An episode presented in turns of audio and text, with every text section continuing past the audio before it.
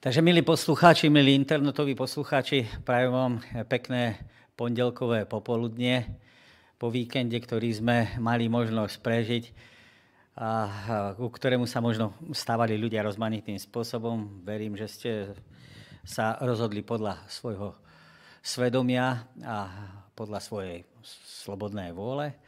Chceme spoločne otvárať ďalšiu kapitolu z biblických tém, ktorá je zaujímavou kapitolou, nadvezuje na proroctva, ktoré sa v písme svetom vyskytujú. My o jednom sme už spoločne v minulosti sa rozprávali a tá, táto kapitola, alebo toto proroctvo z Daniela 7. kapitoly práve nadvezuje na to, čo sme už mali spoločne minulé. Dôležité je, a k tomu som aj posielal SMS-ky, aby ste si prečítali Daniela 7. Kapitolu, 7. kapitolu predtým, aby ste boli v obraze, o čo sa jedná, pretože je to do určitej miery bizárna kapitola, kde sa vyskytujú rôzne šelmy, áno, vyskytuje sa tam rôzne postavy, ako je Malý roh je tam myšlienka súdu, o ktorom sa budeme baviť a tak ďalej, a tak ďalej. Ale proste dôležité je, aby človek vedel, o čom rozprávam, čo prednášam, aby, aby bol človek v obraze, aby mu tie, tie myšlienky neboli pre neho nové, ale zároveň, aby keď budem vysvetľovať, aby vedel, o čom a hovorím, aby čitateľ teda a poslucháč vedel presnejšie, o čom sa bavím. Sme v roku 550, mm, lomeno 549 pred našim letopočtom, kedy prorok Daniel dostáva videnie. Toto videnie je smerované k tomu, že Pán Boh mu odhaluje určité záležitosti a určité veci, ktoré sa majú v budúcnosti odohrať a na základe medzinárodného diania alebo konfliktu mu odhaluje dôležité aspekty duchovného zápasu, duchovného sporu a boja medzi dobrom a zlom.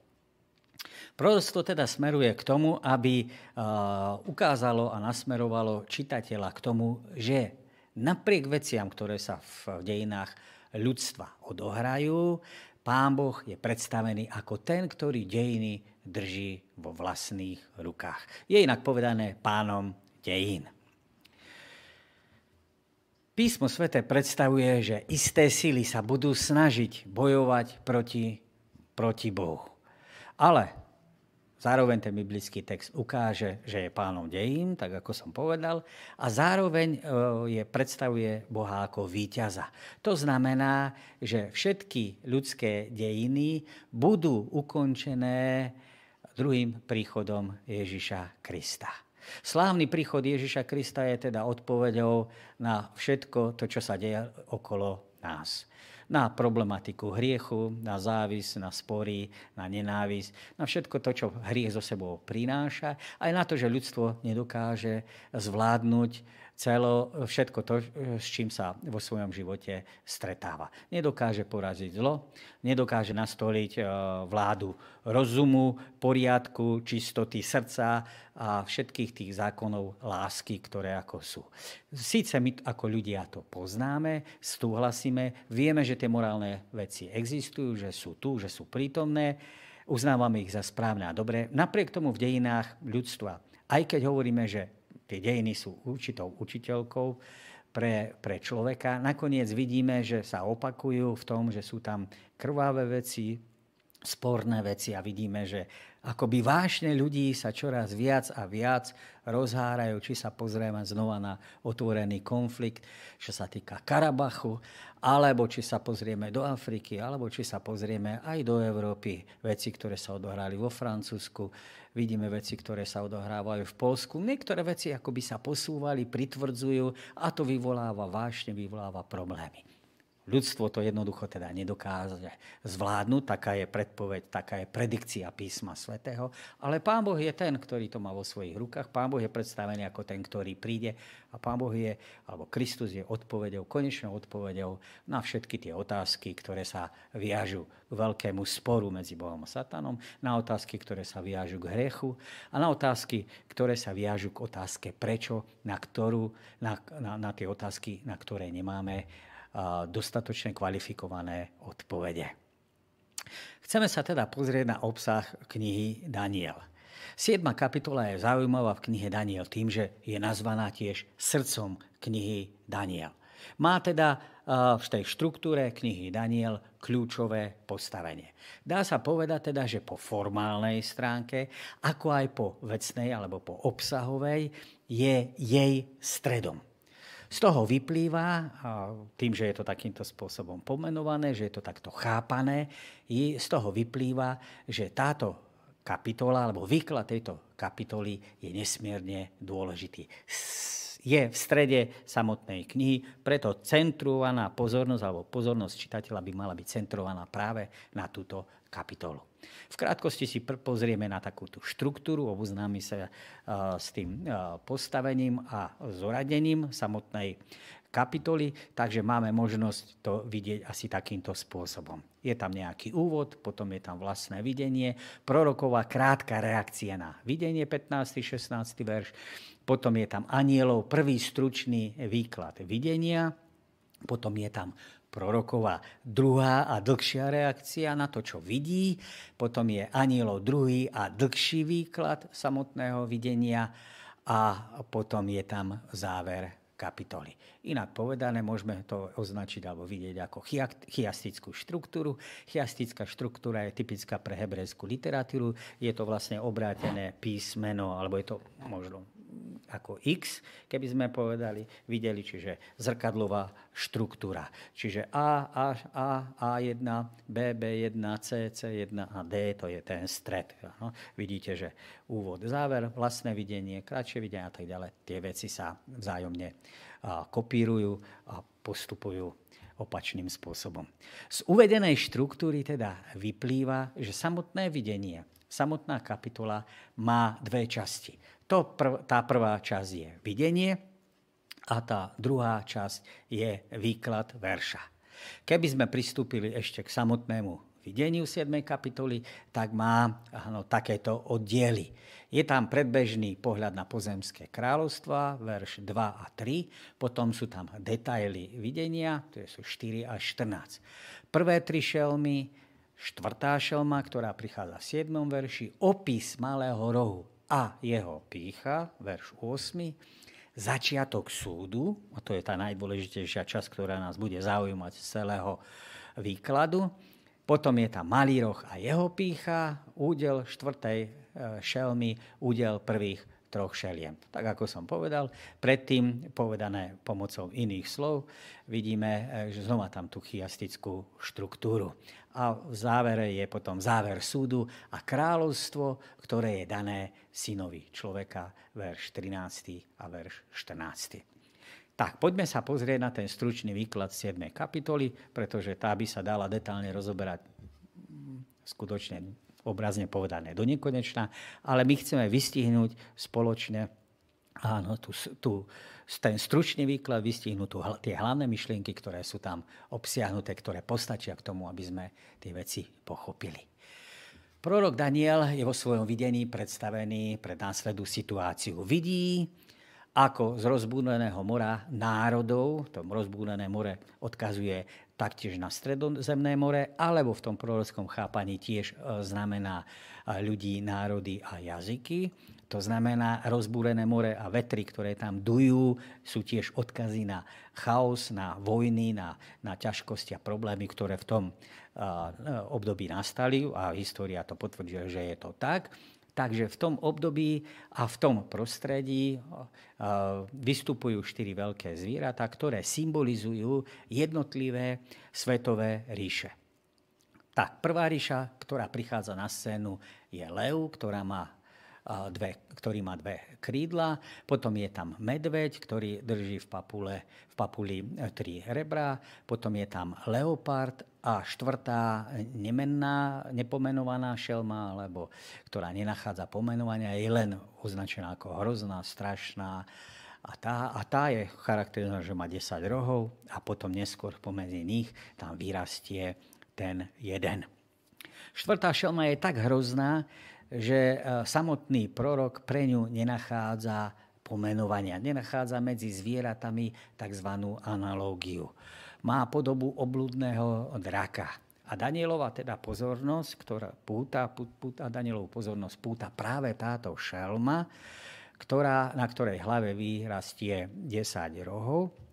A keď sa pozerá, a jeho pozornosť je centralizovanú na tú hlavu, na tých 10 rokov, rohov, tak vidí, že sa tam deje niečo ešte zvláštne, niečo mimoriadne a na jeho veľké prekvapenie spomedzi tých 10 rohov vyrastá malý roh, ktorý je na začiatku malý, ale časom prerastie všetky ostatné rohy, tri vyvráči, vytrhne ich z koreňa, už nebudú teda existovať.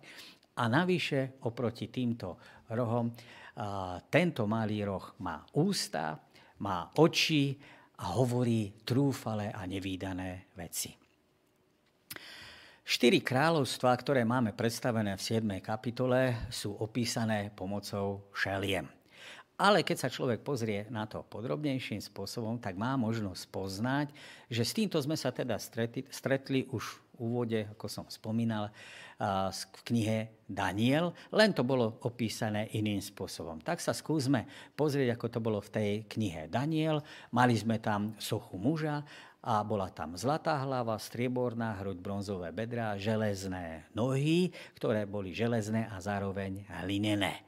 Čiže tam máte možnosť vidieť na slajde, že sa jedná o to isté, jedná sa o tie ríše, ktoré po sebe nasledujú, pretože v druhej kapitole bolo napísané a ty si tá zlatá hlava, hovorí prorok Daniel kráľovi Nabuchodonozorovi. Odtiaľ sa teda tie ríše začínajú počítať. A kto by si chcel pozrieť do v 8. kapitoli, to budeme brať na budúce, tak tam máme dve ďalšie z týchto ríši špecifikované ako Grécko a Rím, ktoré vedú medzi sebou zápas. Ale to sa dostaneme o týždeň neskôr. Takže Babylon je prvá ríša, ktorá je charakterizovaná zlatou hlavou v druhej kapitole a je charakterizovaná levom v 7. kapitole. Potom prichádza na scénu dejín a historicky je to teda dokázané, že Babylončanov porazia Medoperžania, Kýros Veľký je ten a nejakú dobu tu existujú do roku 331 pred našim letopočtom. Peržania sú charakterizovaní v druhej kapitole striebornou hruďou alebo medveďom, ktorý má v, v papuli tri rebrá. Niektorí vykladači hovoria o tom, že tie tri rebrá symbolizujú tri kráľovstva, ktoré, ktoré musel poraziť ktorí Medoperžania museli poraziť na to, aby sa dostali k moci, svetovej moci.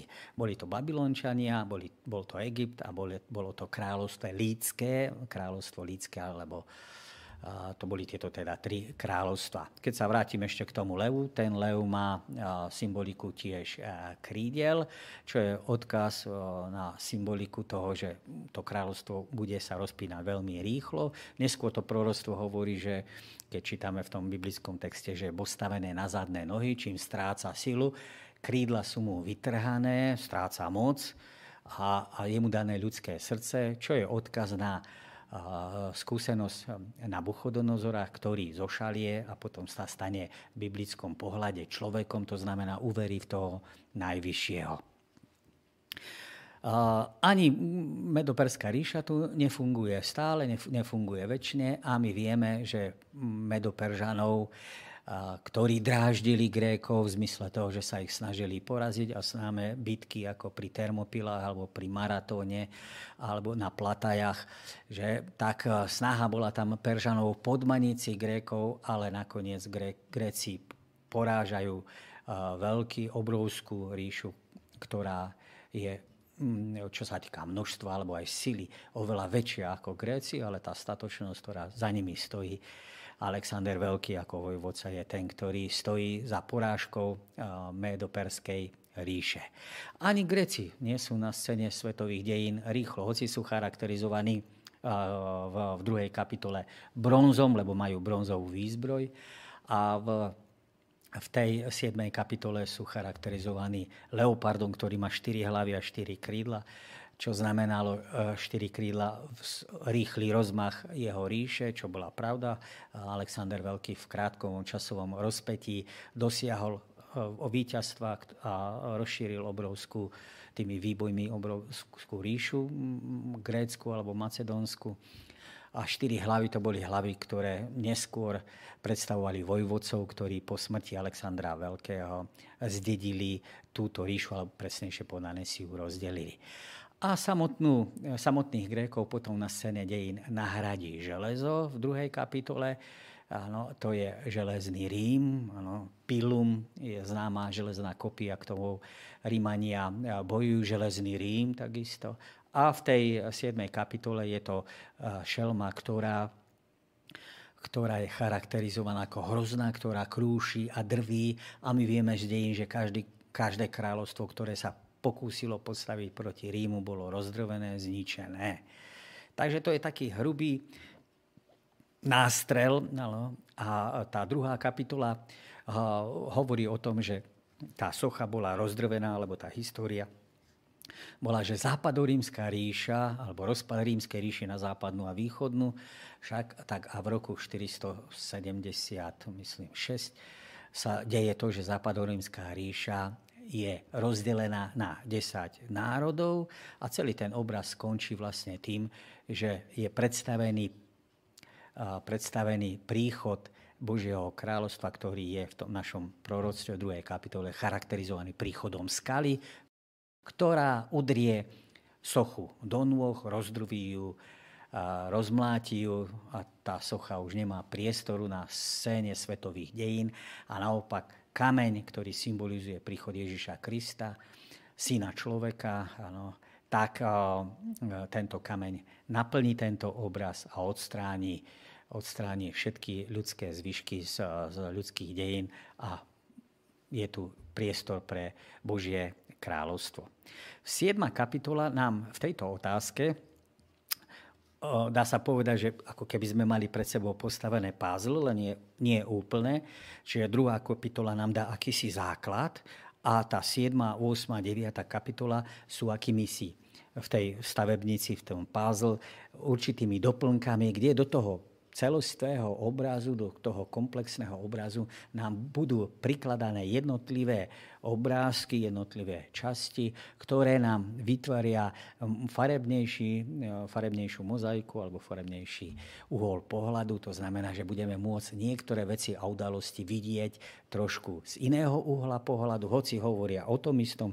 Dá sa povedať, že 7. kapitola nám doplňa dva dôležité detaily, dva dôležité prvky, a to je, že nám tam okrem toho, že tam je Babylon, Medo, Perzia, Grécko, Rím a druhý príchod Ježiša Krista bolo v druhej kapitole, v 7. kapitole je to zopakované, áno, Lev, Medveď, uh, Leopard a tá hrozná šelma, ktorá je obohatená o prvok malého rohu, to znamená, že nám 7. kapitola pridá činnosť malého rohu a dôležitá myšlienka Boží súd. 7. kapitola nás upozorní na to, že e, kniha Daniel, Daniel je môj, Boh je môj sudca, je v preklade názov knihy a každá z tých kapitol nesie túto myšlienku súdu. Či, druhá, či prvá kapitola, druhá, tretia, štvrtá, všetkým je buď súd nad, nad jednotlivcami, súd nad Nabuchodonozorom, súd nad Jeruzalémom alebo izraelským národom, alebo v tomto prípade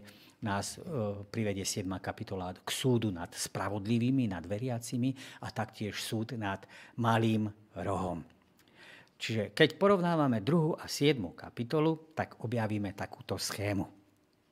Vidíme jednotlivé ríše a udalosti, ako sú Babylon, Medo, Perzia, Grécko, Rím, rozdelenie rímskej ríše, Antikrist alebo Malý roh, ale to je e, tie jednotlivé udalosti, Boží súd v nebi a Božie kráľovstvo. Druhá kapitola nám hovorí zlato, striebro, meď, železo, železo a hlina, rozdelenie rímskej ríše. Potom je, čo sa týka Antikrista Božieho súdu, je tam ticho, nemáme tam nič a Božie kráľovstvo je symbolizované a predstavené kameňom, ktorý sa stáva vrchom. V 7. kapitole máme lev, medveď, leopár, bezmená šelma, čiže jednotlivé tie krajiny jednotlivé tie mocnosti. Potom tam máme, čo sa týka rozdelenia rímskej ríše, 10 rohov a malý roh, čo bolo v dejinách potvrdené, že západorímska ríša sa rozdelila na 10 kráľovstiev. Je tam príchod vo vzťahu k Antikristovi malého, malý roh, čo je to mocnosť, ktorá bude bojovať proti najvyššiemu, bude sa mu rúhať, bude spupne hovoriť proti nemu a bude prenasledovať, prenasledovať tých, ktorí veria v Pána Boha. Je tam myšlienka otvorených kníh, čo znamená je myšlienka súdu a potom Božie kráľovstvo je reprezentované, že syn človeka dostáva kráľovstvo, respektíve potom ho dáva svetým najvyššieho, teda tí, ktorí pána Boha nasledujú. Daniel 7 teda vkladá medzi rozpad štvrtej ríše. To je dôležitý aspekt historický, ktorý sa vie potvrdiť, ktorý sa dá doložiť, že sa to veci odohrali a stali. A zriadenie Božieho kráľovstva čiže niekedy po roku 476, po rozpade 4. ríše západorímskeho západorímskej ríše a zriadenie Božieho kráľovstva dva nové prvky. A tie dva nové prvky, ako sme už spomenuli, je činnosť Malého rohu a scéna nebeského súdu. Dá sa povedať, že druhá a siedma kapitola sú paralelné a ako som spomenul, 7. kapitola niektoré prvky do toho pázlu, do toho obrazu dokladá a tým sa nám obraz vyostrí, vyjasní a vďaka tomu môžeme niektoré veci chápať lepším spôsobom. Poďme sa pozrieť najprv na význam a zmysel Božieho súdu. Vzhľadom na to, že teda 7. kapitola nás centruje na to, že ten súd tam je a je uvedený slovami a súd zasadol a knihy sa otvorili, respektíve vekom starý zasadol a tisíce tisícov mu slúžili a desať tisíce, desať tisícov mu posluhovali, že a oheň tam blčal a tak ďalej, tak ďalej. Teda, tak nás to centralizuje a ukazuje, že Boží súd je skutočná realita. To znamená, že máme to ešte uvedené, tie 2. a 7. kapitola sú paralelné, ale v 7. kapitole už ďalej je opisovaný Boží, Boží súd. Poďme sa pozrieť ešte na chiastickú štruktúru 7. kapitoly, ktorú sme už spomínali na začiatku. Prvé tri šelmy, štvrtá šelma, opis malého rohu a jeho pícha. A vidíte, centrom 7. kapitoly, červené označenie, je začiatok súdu. A potom to je opačné, áno, keďže je to zrkadlová štruktúra. Malý roh a jeho pícha, údel štvrtej šelmy a údel prvých šaliem. Centrum teda 7. kapitoly je scéna Božieho súdu. Daniel teda 7, 9 až 14 obsahujú dve scény nebeského súdu. Prvá sa týka začiatku Božieho súdu v nebesiach a druhá sa týka jeho ukončenia, alebo jeho konca. A ten obsah môžeme, e, ten obsah samotnej tej kapitoly vynikne, alebo toho súdu vynikne na základe štruktúry. Je zaujímavé, že tam máme pozemskú scénu, ktorá je charakterizovaná prózou. Potom, keď tam máme nebeskú scénu, tak tam máme poéziu. Zase pozemská scéna, nebeská scéna, pozemská scéna. Čiže keby sme sa pozerali pohľad proroka na zem, do nebies, na zem, do nebies, na zem. Niektorí vykladači hovoria o tom, že má to viacero vysvetlení, ale jedno z tých vysvetlení pre nás ľudí je, je podobne je to aj v zjavení Jána, kde Ján taktiež dostáva videnie a vidí zem, nebo, zem, nebo a sa, strieda sa to.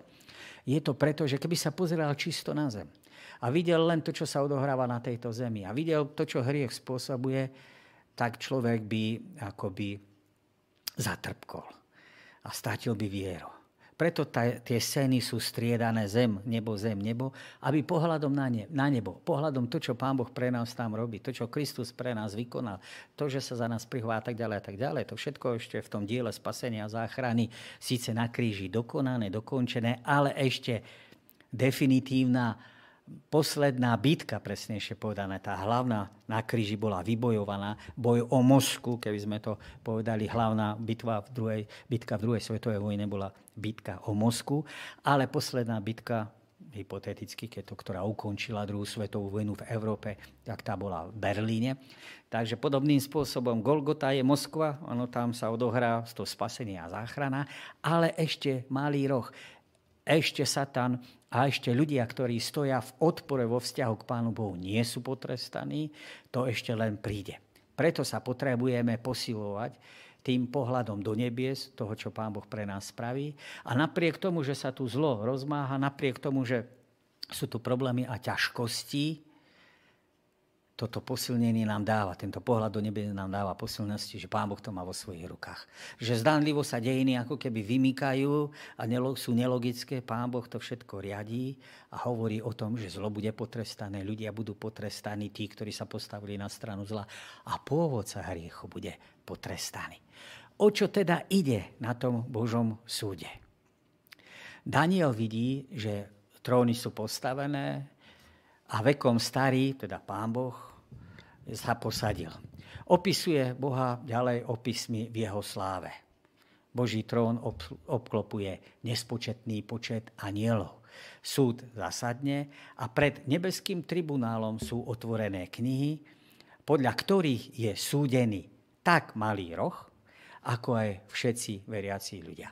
Inak povedané, dneska modernou rečou by moderným ľuďom sme mohli povedať, pán Boh si otvoril počítač, áno, v ktorom sú záznamy ľudí, činnosť ľudí a malého rohu a zasadol súd, aby bol vyšetrený jedný aj druhý. Na Božom súde sa teda rozhodne o definitívnom konci malého rohu, ktorý bude náhly a neodvolateľný. To znamená, že napriek expanzie malého rohu, ktorý bude existovať až do druhého príchodu Ježiša Krista. A nás zdánlivo na, e, základ, na, na to, že ten malý roh si myslí, že je nezničiteľný a že to bude fungovať akoby do nekonečná, jeho moc je ukončená náhle. Neodvolateľné. Keď prorok píše o zle, o malom rohu, o jeho zničení, upriemuje náš pohľad do nebies na konečné Božie víťazstvo. Syn človeka v tejto kapitole je predstavený ako ten, teda Ježiš Kristus je predstavený ako ten, ktorý prijíma väčšie pánstvo, ako ten, ktorý prijíma slávu, ako ten, ktorý prijíma kráľovstvo. Tu musí byť naša priama pozornosť upútaná, lebo tá musí byť upriamená. Nie na to, čo robí malý roh, nie na to, čo v minulosti znamenal a do budúcna ešte akým spôsobom príde a kto, veci, ktoré bude robiť. Pretože ten text nás upriamuje. Súd nad ním je vyrieknutý, už Pán Boh dopredu tie veci vidí a hovorí o tom, čo sa odohráva a stane. Jeho moc bude zničená napriek tomu, čo sa dopúšťa proti Bohu a proti veriacim, tak Syn človeka je predstavený ako centrom pozornosti, víťazstva Božieho ľudu, toho, ktorého Boží ľud očakával, pretože s ním prichádza to vytúžené, to kýžené kráľovstvo pokoja, mieru, lásky.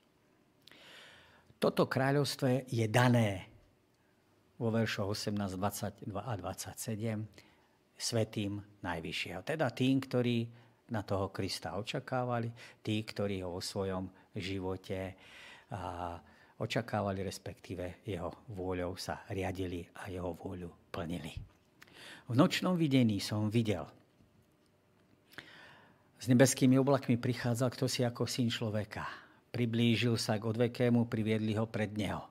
Bola mu odovzdaná moc, aj sláva, aj kráľovstvo, aby mu slúžili ľudia každého národa a každého jazyka. Jeho moc je väčšiná. Všimnite si ten kontrast oproti malému rohu, ktorý si myslí, že je silný a mocný. A nikdy nepominie. Malý roh je tu len dočasne. A akákoľvek mocnosť, ktorá je symbolicky vyjadrená áno, mocou, je tu len dočasne. Ďalšia časť, teda 7. kapitoly, obsahuje výklad Samotné písmo sveto je fantastické v tom, že ak je nejaká časť písma svetého nejasná, môžeme hľadať v inej časti písma svetého, kde sa potom to písmo samotné vykladá. Takto to máme napríklad, keď sa stretávame s hadom v 3. kapitole prvej knihy Mojžišovej, tak v 12. kapitole áno, knihy Zjavenia Jana máme text, myslím, v 7. verši, je, že povstal boj na nebi, áno, Michal a jeho anieli bojovali a drak a jeho anieli bojovali. A drak to je diabol, satan, had, áno, to je ten zvodca, viete, identifikuje, identifikuje, že sa jedná o zvodcu, o satana, ten had, že takto písmo svete sa vykladá. Text sa vykladá biblickým textom. Takže aj v našom prípade prichádza k výkladu. Pán Boh neukáže len veci, ale poukáže aj na výklad. Čoho sa týka Boží súd? Netýka sa len malého rohu. Len zlej mocnosti, ktorá prenasleduje, ale súd sa dotýka aj veriacich ľudí. 20. a 20, až 22. verš hovoria o tom, že malý roh viedol vojnu, viedol zápas, viedol odboj so svetými, premáhal ich, až kým neprišiel vekom starý. Hľadel som, hľadel som ďalej.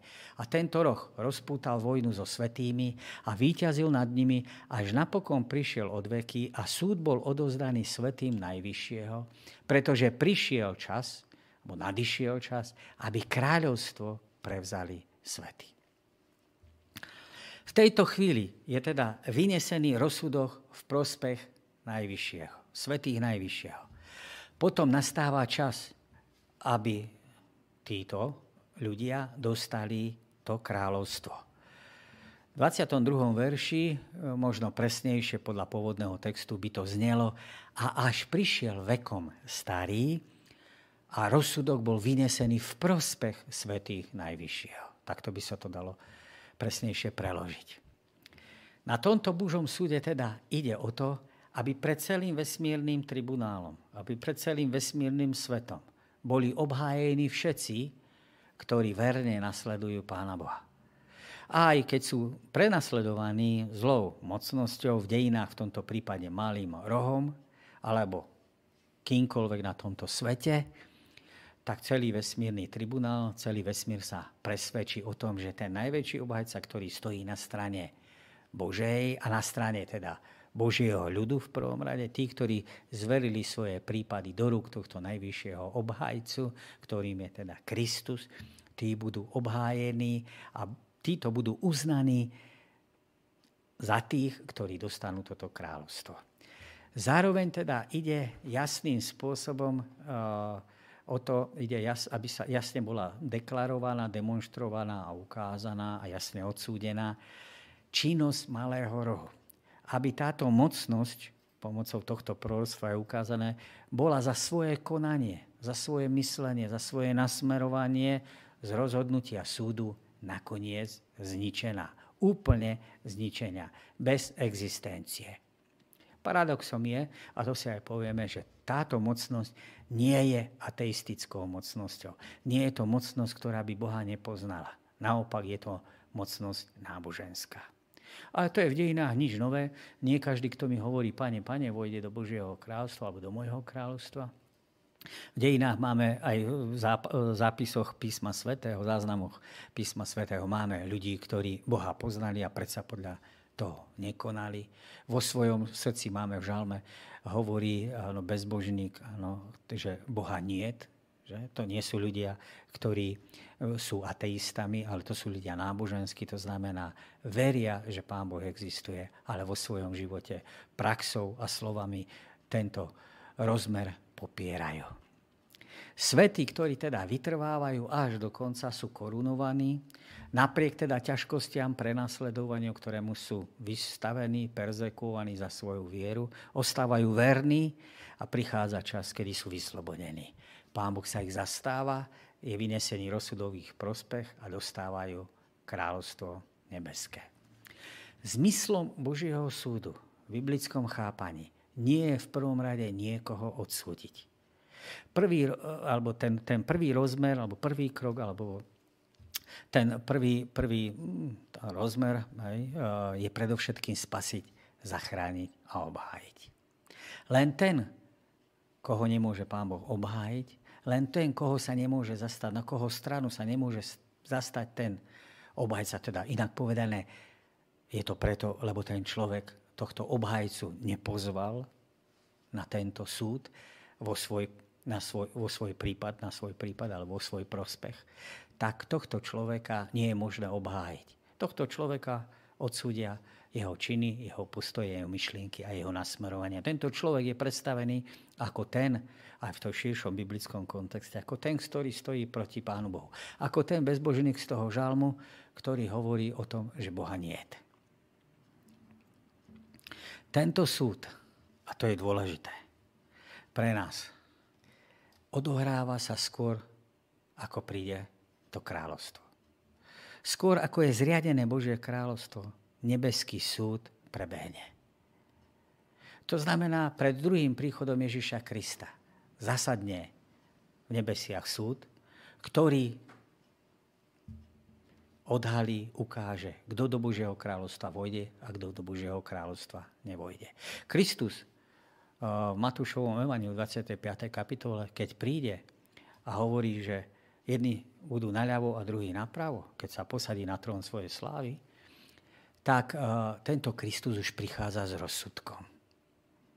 Nezasadne si tam, aby ich súdil v zmysle toho, že a teraz sa budeme áno, o tom rozprávať, ale on už prichádza s rozsudkom, pretože povie tým po pravici, poďte. Hej? Tí, ktorí ste ma nasledovali, tí, ktorí ste konali. Hej? Tí, ktorí ste žili, ktorí ste boli verní Pánu Bohu. Preto by to nemala byť prekvapujúca myšlienka toho, áno, že bežne to platí aj v živote. Skôr ako príde trest alebo odmena, najprv je vyšetrovanie. Hej. Najprv sa veci vyšetria a ukážu, kto za to môže a kto dostane odmenu a kto dostane trest. Podobný princíp platí v biblickom chápaní. Skôr ako pán Boh niekoho potrestá, respektíve pán Boh niekoho odmení, že mu dá Božie kráľovstvo, prebehne v nebesiach súd. Učenie o súde v biblickom chápaní je v prvom rade dobrou správou.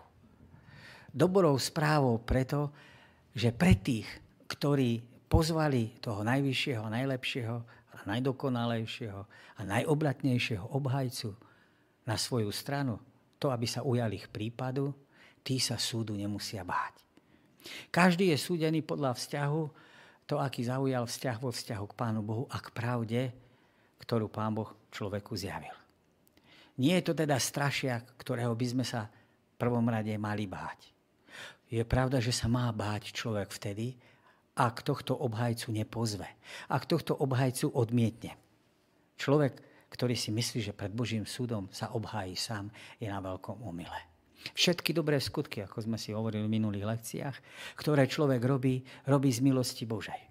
Preto ak sa takýto človek chce postaviť pred Boží súda a obhájiť sa na základe vlastnej spravodlivosti, tak vietor z plachiet, ktorý mu je vzatý, sú slova, ktoré mu bude adresovať Pán Boh. Všetky skutky, ktoré si spravil, si robil z mojej milosti. A teraz ukáž, čo si robil zo svojej prírodzenosti. A tam prichádzajú na rad slova, skutky, myšlienky, postoje, zámery, ktoré sú poznačené ľudskou prirodzenosťou, hriechom. Vedomie teda, že o každom človeku prebieha v nebi súd, má nás priviesť k jedinej istote.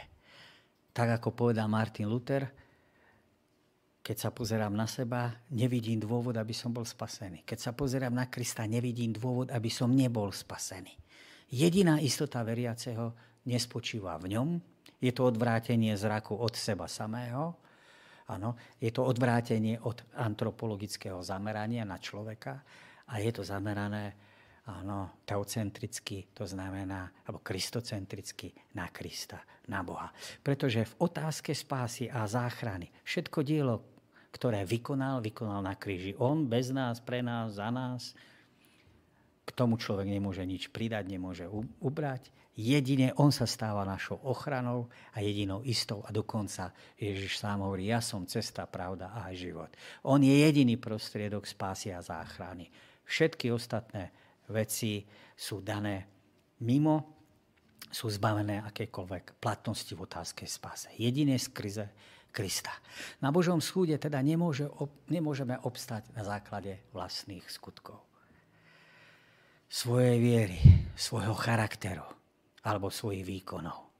Sami sa totiž to nedokážeme spasiť. Nedokážeme sa zmeniť, nedokážeme prijať Boží obraz, ktorý bol daný človeku na začiatku. Človek sám seba nedokáže reštartovať a nedokáže teda tento Boží obraz obnoviť v tej pôvodnej sláve a pôvodnej moci. Nezachráni nás nič z toho, čo sme vykonali, lebo to, čo dobre vykonáme, vykonáme moci Božej. Preto otázke záchrany preto v otázke reštartu, otázke prebudovania ľudského charakteru má miesto jeden jediný. To je Kristus. Ten nás ospravedlnil, to znamená, že nás očistil od riechu a ten nás aj posvecuje, to znamená, že nám dáva schopnosť kráčať podľa Božej vôle. On je ten, ktorý za nás zomrel, aj za nás vžije, alebo v nás žije.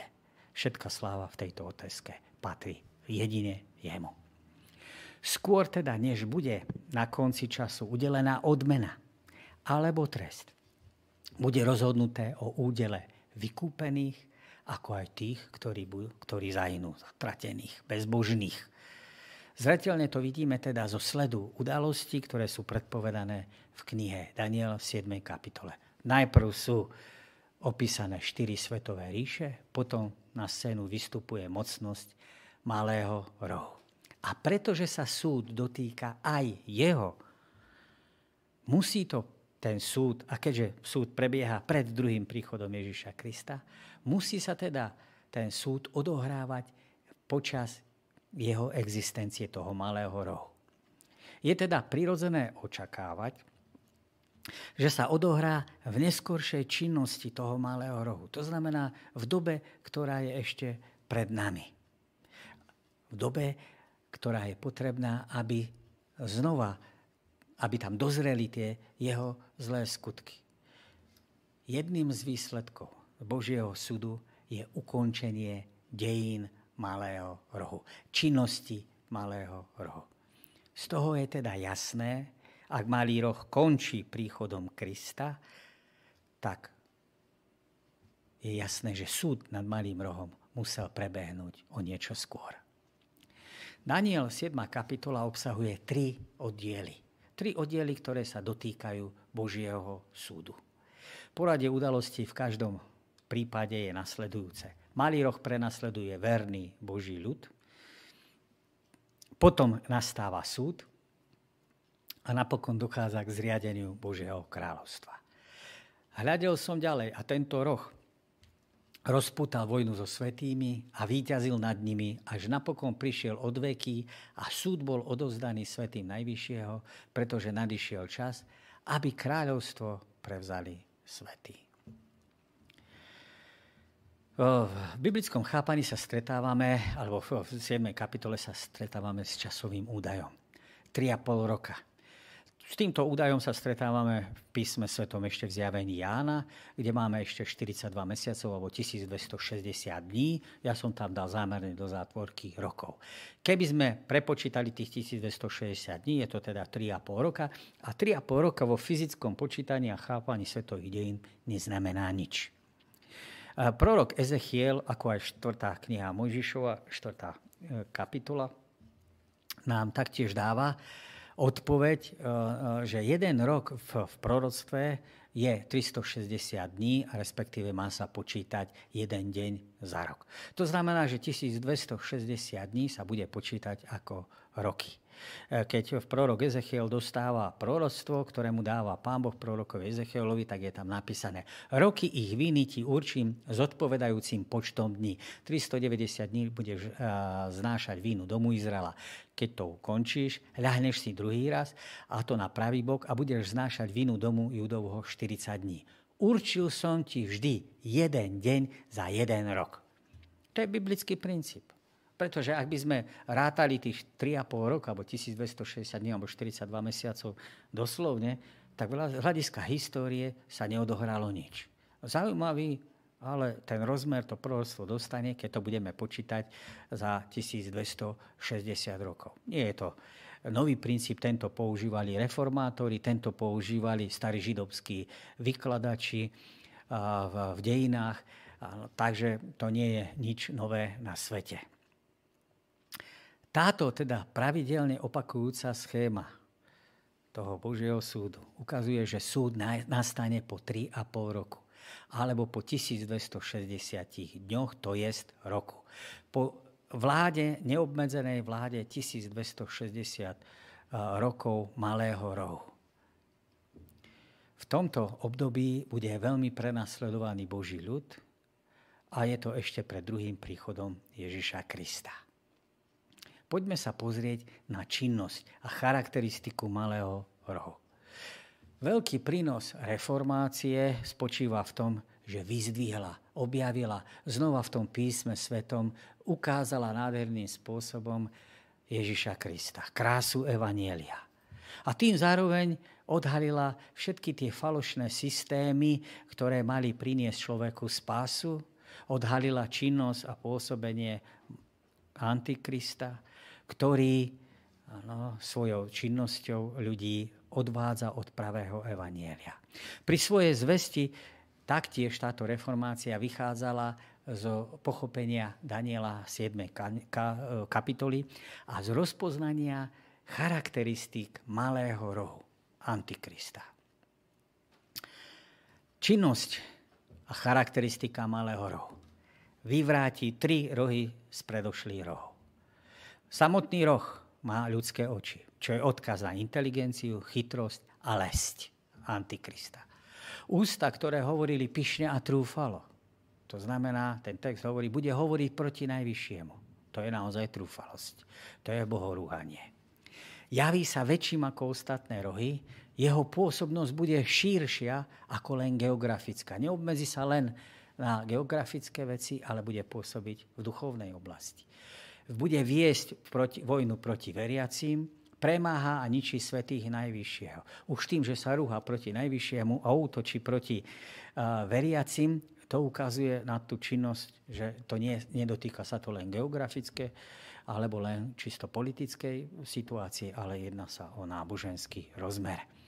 Bude sa snažiť zmeniť časy a zákon. Starí vykladači Ibn Ezra hovorí, že tento roh za ktorý oni považovali napríklad islám. Ale dôležitá je myšlienka, že bude sa snažiť zmeniť časia zákon, že tí židovskí vykladači rozpoznali, že siahne na priamo na desatoro. Ide teda o časy bohoslúžieb a sviatkov. Svety budú vydaní do jeho rúk na čas, časy a polovicu času. To je na 3,5 roka, čas je rok, dva časy, áno, tam by malo byť aj čas, časy a a pol času, čiže rok, dva a pol, tri a pol roka, inak povedané 1260 dní alebo rokov v našom prípade. A malý roh, to je dôležitá charakteristika, vystupuje, objavuje sa až po rozpade západorímskej ríše. Poďme sa pozrieť, ako vyvracia malý roh predošlé rohy. Keď sa západorímska ríša rozpadne, tak sa rozdelí na 10 kráľovstiev. Týchto 10 kráľovstiev rozmanitým spôsobom funguje v tomto svete, ale tri v nich, z nich sú výnimočné. To, že som napísal Herulovia, Vandáli a Ostrogóti, ukazuje na to, že tieto tri kráľovstva sú germánske kráľovstva, ale sú zaujímavé v tým, že po 4. storočí tu máme teologické spory, ktoré sa vyskytujú, božstvo Ježiša Krista, Trebars, alebo ohľadom jeho prírodzenosti a tak ďalej a tak ďalej. A tieto tri kráľovstva sú považované za ariánske kráľovstva. Arián bol kňaz v 3. storočí, ktorý vyšiel s myšlienkou, teda, že Ježiš nie je Boh, ale je len je síce božská, bož, boží syn, ale je svojou podstatou, je nižší od, od otca a je, nie je Bohom samotným. Z tohto sa rozputali veľké boje, veľké zápasy v rámci západorímskej, alebo všeobecne v rámci rímskej ríše ako takej, že teologické koncily, teologické spory. Kresťania to tiež neriešili zrovna kresťanským spôsobom, to znamená aj tiekla krv. A tieto kráľovstvá boli zaujímavé teda v tom, že zastávali tento heretický alebo nevyvážený teologický postoj alebo názor, že Boh, Ježiš, áno, Ježiš nie je Boh. Ale nielen to. Oni sa líšili aj spôsobom, že mali vlastné súdnictvo, vlastné kráľovstva a vlastných biskupov. Tým sa líšili od zvyšku tej rímskej ríše, ktorá v tom kresťanstve bola nejakým spôsobom podelená. Títo traja stáli v ceste malému rohu, ktorý prichádza neskôr a tieto tri kráľovstva, ktoré teologicky stoja proti nemu, nábožensky stoja proti nemu, sú vyhladené pomocou vojska, pomocou západorímskej, pod pomocou aj východorímskeho vojska.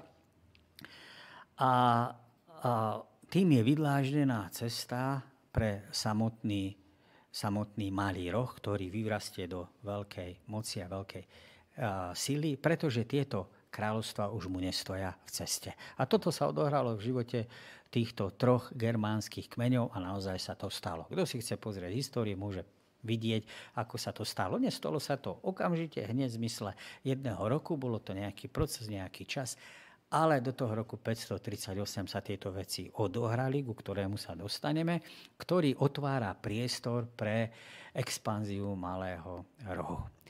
Samotný roh má teda oči a ústa. Tým sa líši od ostatných rohov.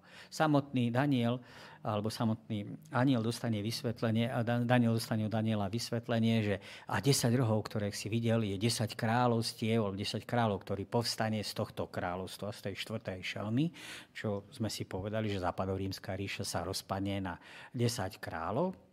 A spomedzi nich, o čo si neskôr vychádza tento malý roh, a není len politický, ako sú tie malé rohy, ale tým, že má oči a ústa, odkazuje na jeho inteligenciu, chytrosť a lesť. V druhej kapitole činnosť malého rohu máme naznačenú áno, tým, že sú tam železné nohy a hlina. Kým železo, bedrá sú na začiatku, alebo nohy sú na začiatku železno, železné, neskôr prechádzajú do železa a hliny. Kým železo, rímska ríša na začiatku je, je a, vo vzťahu ku kresťanstvu alebo vo vzťahu k nábožensku kresťanskému negatívna, predstavuje čisto politiku, prichádza prvok hliny, ktorý odkazuje na prvok náboženský, pretože to je odkaz na Adama a Evu v raji. Človek bol stvorený z hliny a bol to človek náboženský. To nám ukazuje, že rímska ríša vo svojom období prejde zmenou, kedy z ríše, ktorá stojí proti kresťanstvu, sa stane áno, politicko-náboženskou mocnosťou, čo je symbolizované železo a hlina samotná. To znamená, že v 4. storočí sa to stalo skutočnosťou, kedy Konštantín Veľký videl potenciál v kresťanstve a kresťanstvo bolo najprv zrovnopránené milánskym ediktom v roku 313 a za opohanskými náboženstvami, ale už neskôr, myslím v roku 381, už prichádzajú edikty, ktoré zakazujú pohanské náboženstva, už je tu len círke, už je tu len kresťanstvo. Za krátkých 70-80 rokov církev, ktorá je prenasledovania, sa stáva prenasledovateľkou. A nastávajú krvavé dejiny, ktoré sú vedené, poznačené krvou tých, ktorí stoja tejto mocnosti v ceste. A toto je odkaz na malý roh, ktorý má inteligenciu, teda je chytrý, a les, čo je vlastne to isté ako tá železo a hlina. Odkaz. Malý roh mal ústa, ktoré sa neupokojujú, ne, neuspokoja len s tým, že bojujú proti nejakým vladárstvam, len proti nejakým kráľom. Ale hovoria pyšne a naduto, trúfalo. Proroctvo predpoveda dokonca, že si dovolí tento malý ruch sa nejakým spôsobom vymezovať voči tomu najvyššiemu táto mocnosť teda koná spupným spôsobom v mene, alebo dokonca na mieste Pána Boha. A to slovičko antikrist je také zaujímavé. Ja to budem ešte niekoľkokrát opakovať, ale predložka anti má dva významy. Anti, spojené s genitívom, znamená stáť proti niekomu. Ale anti s akuzatívom, teda štvrtým pádom, znamená, že stojí na mieste Krista. To znamená, že to, ten antikrist nemusí byť automaticky niekto, kto stojí akoby v jasnom odboji proti Pánu Bohu. Antikristom môžem byť aj vtedy, keď s tým Bohom vo svojom živote akoby počítam, pokladám sa za jeho nasledovníka, ale v skutočnosti konám proti nemu. Proti jeho zákonu lásky vo vzťahu k Bohu aj vo vzťahu k blížnym. Preto ten antikrist, nebezpečný antikrista, nie je ten, ktorý ho jasne vieme identifikovať, že stojí proti Pánu Bohu. Oveľa sofistikovanejšie je to vtedy, keď ten antikrist sa vytvá, vydáva za náboženskú mocnosť, ale nežije podľa toho. V skutočnosti bojuje proti Pánu Bohu a stavia sa na jeho miesto a vytvára dojem, že zástupcom Pána Boha na tejto zemi. Malý roh sa teda javil väčší ako ostatný, to znamená, sme si povedali, že sa nie len uh, akoby zasahuje len geopolitickú ten, ten rozsah, alebo tú ríšu, alebo tú svoju pôsobnosť, ale ide oveľa ďalej. Malý roh sa neuspokojí s tými činnosťami, ktoré hovoríme. Malý roh je ešte charakterizovaný počas tohto obdobia, že vedie vojnu proti svetým že ich premá, že ich ničí, že ich dusí, že ich zabíja, že ich vraždí. Prepáčte, možno teraz to, čo poviem, sa nebude niekomu páčiť. História je ale daná. Ja teraz nechcem áno, poukazovať prstom len smerom tam, lebo ten jeden prst, ktorý poukazuje tam, zároveň tri ukazujú smerom ku mne. Ja len chcem povedať, že keby som bol ja na mieste toho Antikrista v stredoveku a mal jeho moc a jeho áno, a jeho ambície, jednal by som rovnako ako on.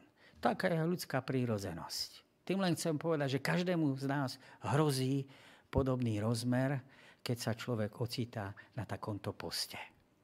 Z histórie z temného stredoveku vieme o inkvizícii, hovorí sa o počte 20 až 40 miliónov ľudí, ktorí pre svoju vieru a v rámci stredovekej cirkvi zomreli násilnou smrťou len preto, že sa previnili, že boli niečom odlišní. Alebo že nevorili pravoverne tak, ako sa to vyžadovalo.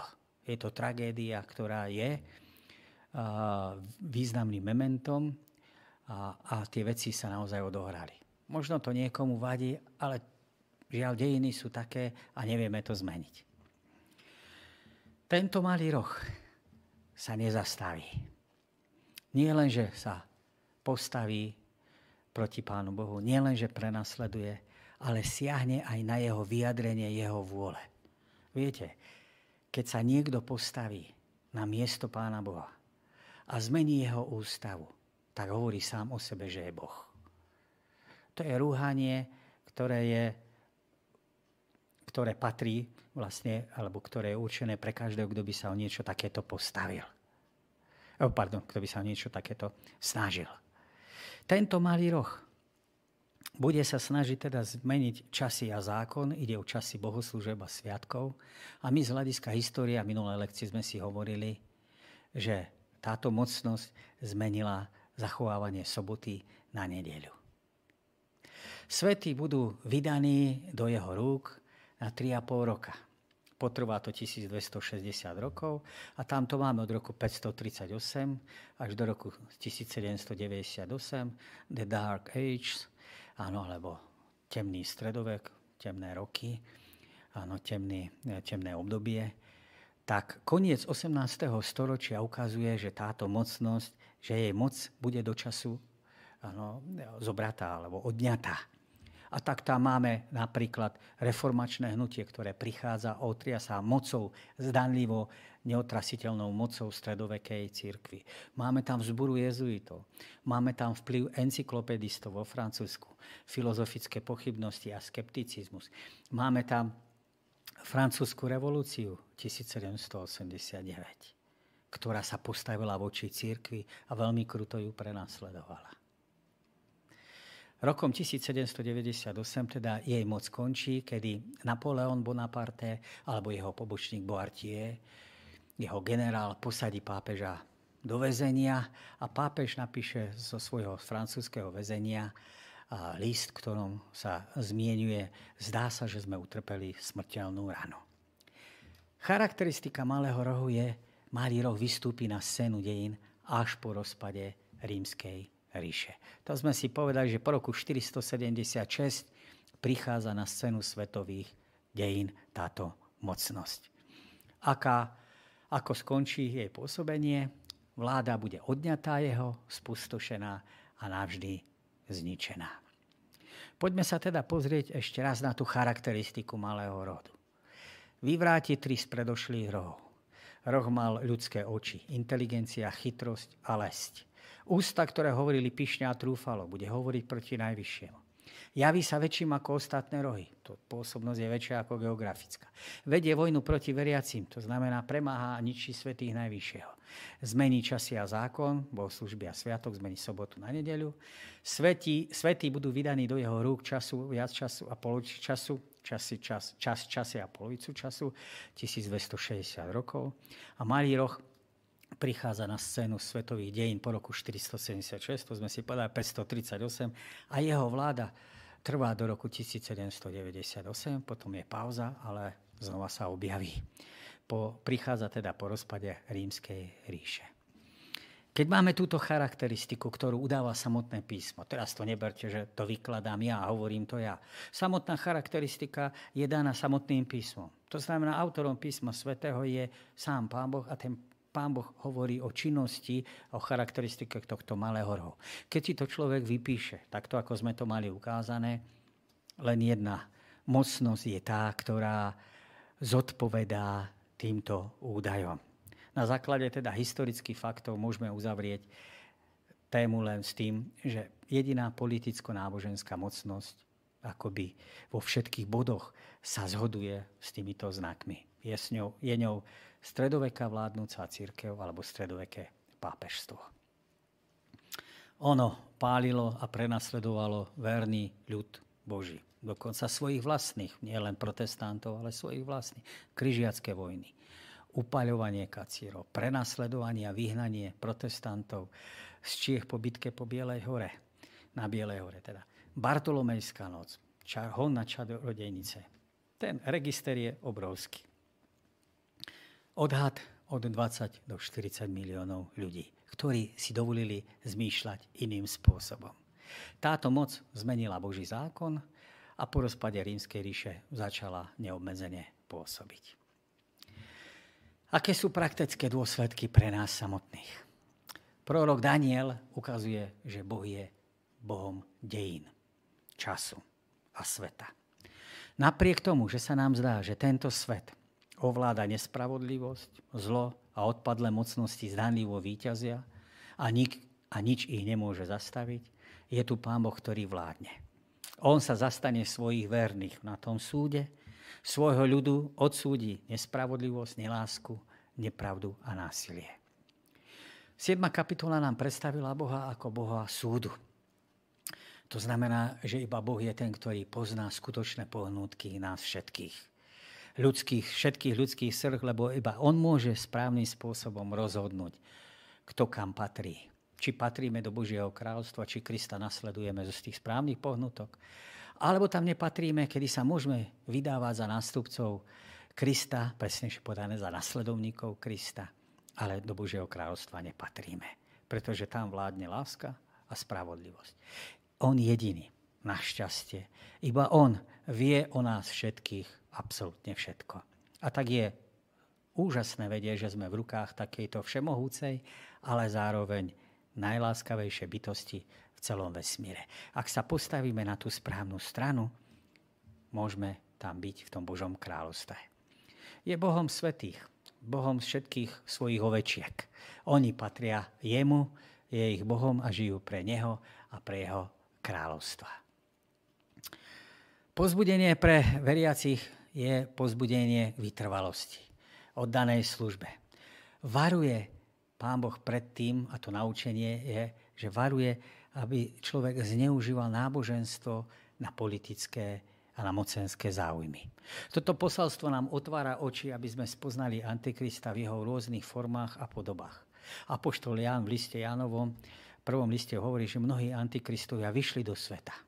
Proroctvo nás upozorne na zvláštny prejav Antikrista. Mali by sme si dať pozor, aby sme nešli slepým spôsobom za niečím, čo má charakter nábožnosti alebo zbožnosti, čo sa tvári nábožným spôsobom, lebo ako sme si povedali, tento antikrist nemusí byť ten, ktorý stojí priamo a bojuje s Kristom priamo, ale môže sa tváriť zbožne, pobožne, ale vo svojom živote túto zbožnosť skutočnosti popiera. To je ten antikrist akuzatívom. Stojí na mieste Krista. Sme v závere našej prednášky, ale pre tých, ktorí by chceli v krátkosti ešte pár poznámok. Tým, ktorí chcú ukončiť, ďakujem za pozornosť a o týždeň v pondelok sa znova stretneme. Prečítajte si Daniel 8. kapitolu, lebo budeme hovoriť o Danielovi 8. a 9. kapitolu, tak si prečítajte a budeme sa zamýšľať nad týmito kapitolami a poďme sa pozrieť na niekoľko doplňujúcich a vysvetľujúcich poznámok. Stretli sme sa s myšlienkou, že na tomto súde boli otvorené knihy. Myšlienka kníh sa objavuje v starom Izraeli, v zdále židovskej literatúre, ako aj v Novom zákone. Napríklad prvá kniha Enochova, alebo kniha Zjavenie Jána, po prípade e, list Filipenom. V starej zmluve v žalme 69.29 sa hovorí o knihe života. Tiež to znamená teda, že je to kniha spravodlivých, tých, ktorí stojí na strane Božej. Malachiáš hovorí o pamätnej knihe. Iné žalm, iný žalm hovorí, a kniha Exodus hovorí čisto len o knihe. Danielovi 12. kapitole a 1. verši sa tiež stretávame s pojmom knihy a len tí, čo sú napísaní v knihe a v čase konca obstáli v ťažkostiach, majú účasť na vyslobodení a na vzkriesení. To znamená, že knih, knihy, o ktorých je reč v Danielovej 7. kapitole a 10. verši, sa týkajú tých, ktorí sú veriaci. Ako aj malý, malého horovu, lebo to je náboženská mocnosť. To znamená, že sa hlási k viere. Súd rozhodne, či majú títo všetci kladný alebo negatívny vzťah vo vzťahu k Pánu Bohu a jeho vôli.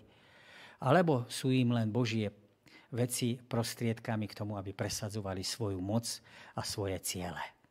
Prenasledovaní svetých Najvyššieho aj prenasledovatelia malý roh sú veriaci ľudia. Obidve skupiny sa hlásia k Pánu Bohu. Tvrdia, že ho poslúchajú, tvrdia, že ho nasledujú, tvrdia, že sa držia písma svätého. Preto je nutné, aby súd ukázal, kto z nich naozaj patrí do Božieho kráľovstva. To skutočne Pána Boha miluje a nasleduje ho a poslúcha. Kto čestne nasleduje Pána Boha, kto sa jeho menu, k jeho menu hlási formálne, alebo žije podľa seba a nie podľa Božej vôle. Dôležitá poznámka.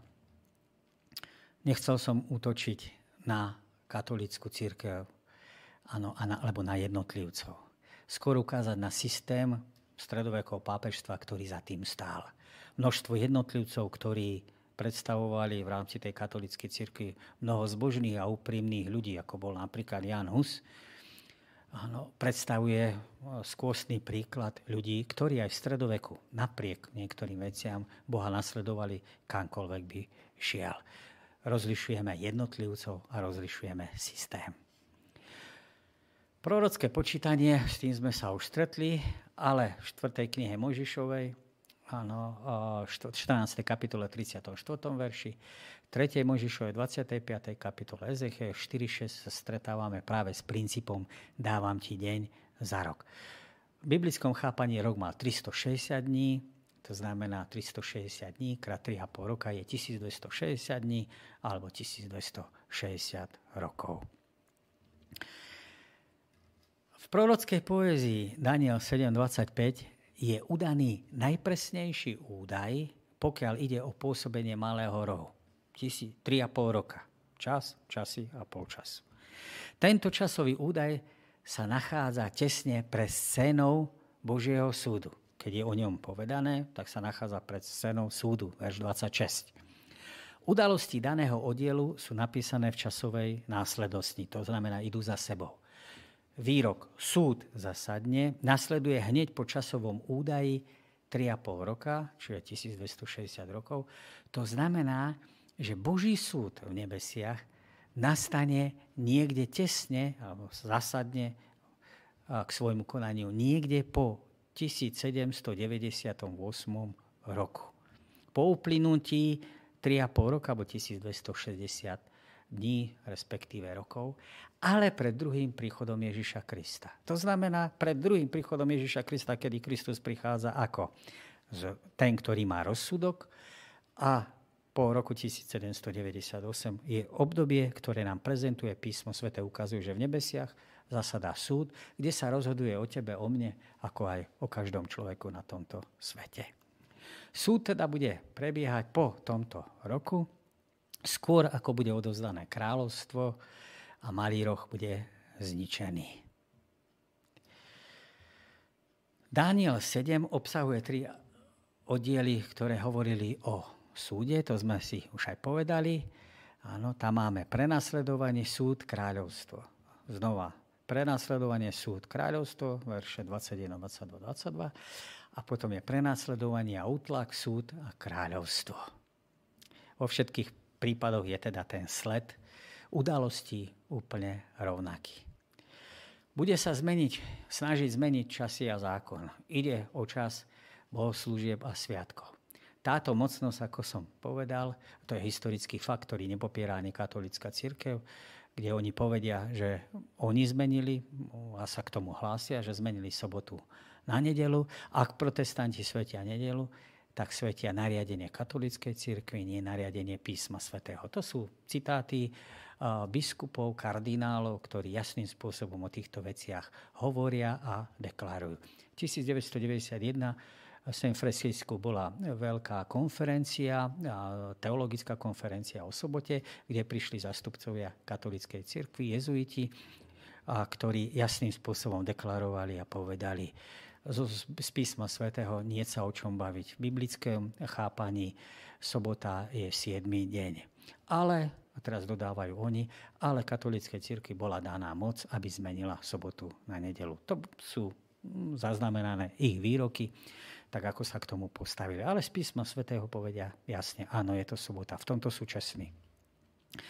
Keďže malý roh zmení časy a zákon, čiže tá fráza bude pomýšľať na to, že premení časy a zákon, alebo bude chcieť zmeniť časy sviatkov a zákony, ide o tzv. literárne vyjadrenie hendiadis, to je vyjadrenie zložitého pojmu dvoma súvisiacimi menami, napríklad tmou a nocou, namiesto tmavou nocou.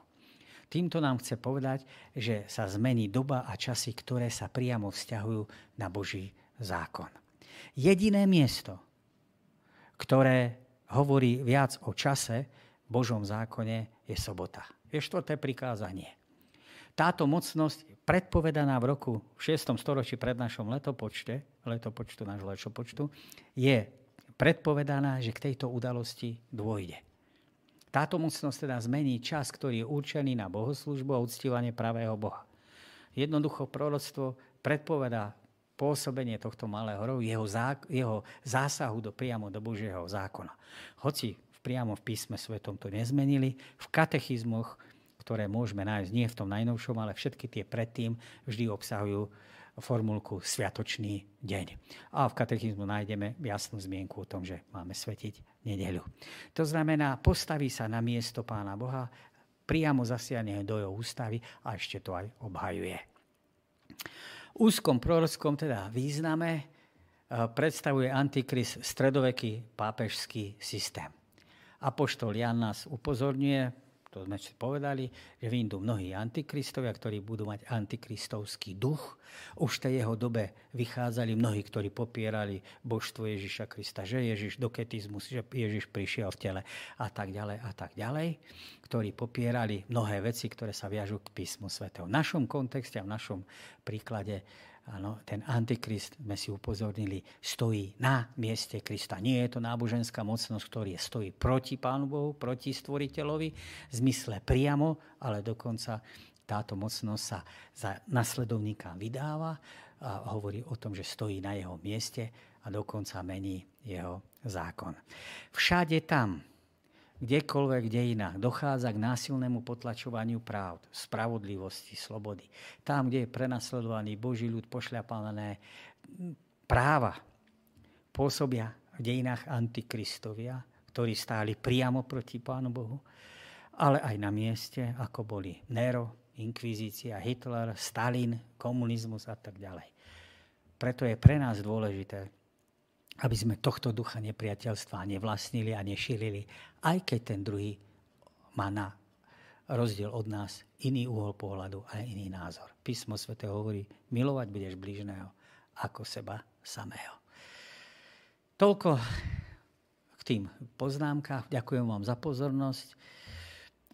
Verím, že sa stretneme znova takto o týždeň. Premýšľajte o tom, čo sme počuli. Ak ste niekto počuli tieto veci prvýkrát, nepozerajte sa na to, kto to hovoril, pozerajte sa na to, čo hovoril odsud, teda odlišme od seba hm, hovorcu alebo tlmočníka od, od, od obsahu a ten obsah konfrontujme s písmom svetým.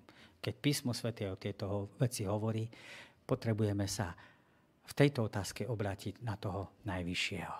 Nespierajme sa Božiemu slovu, otvorme sa mu, podvolme sa mu a dovolme mu, aby v našom živote vytváralo obraz Ježiša Krista, ktorý je pravdivý, čestný, láskavý áno, a milosrdný. Do počutia a dovidenia o týždeň.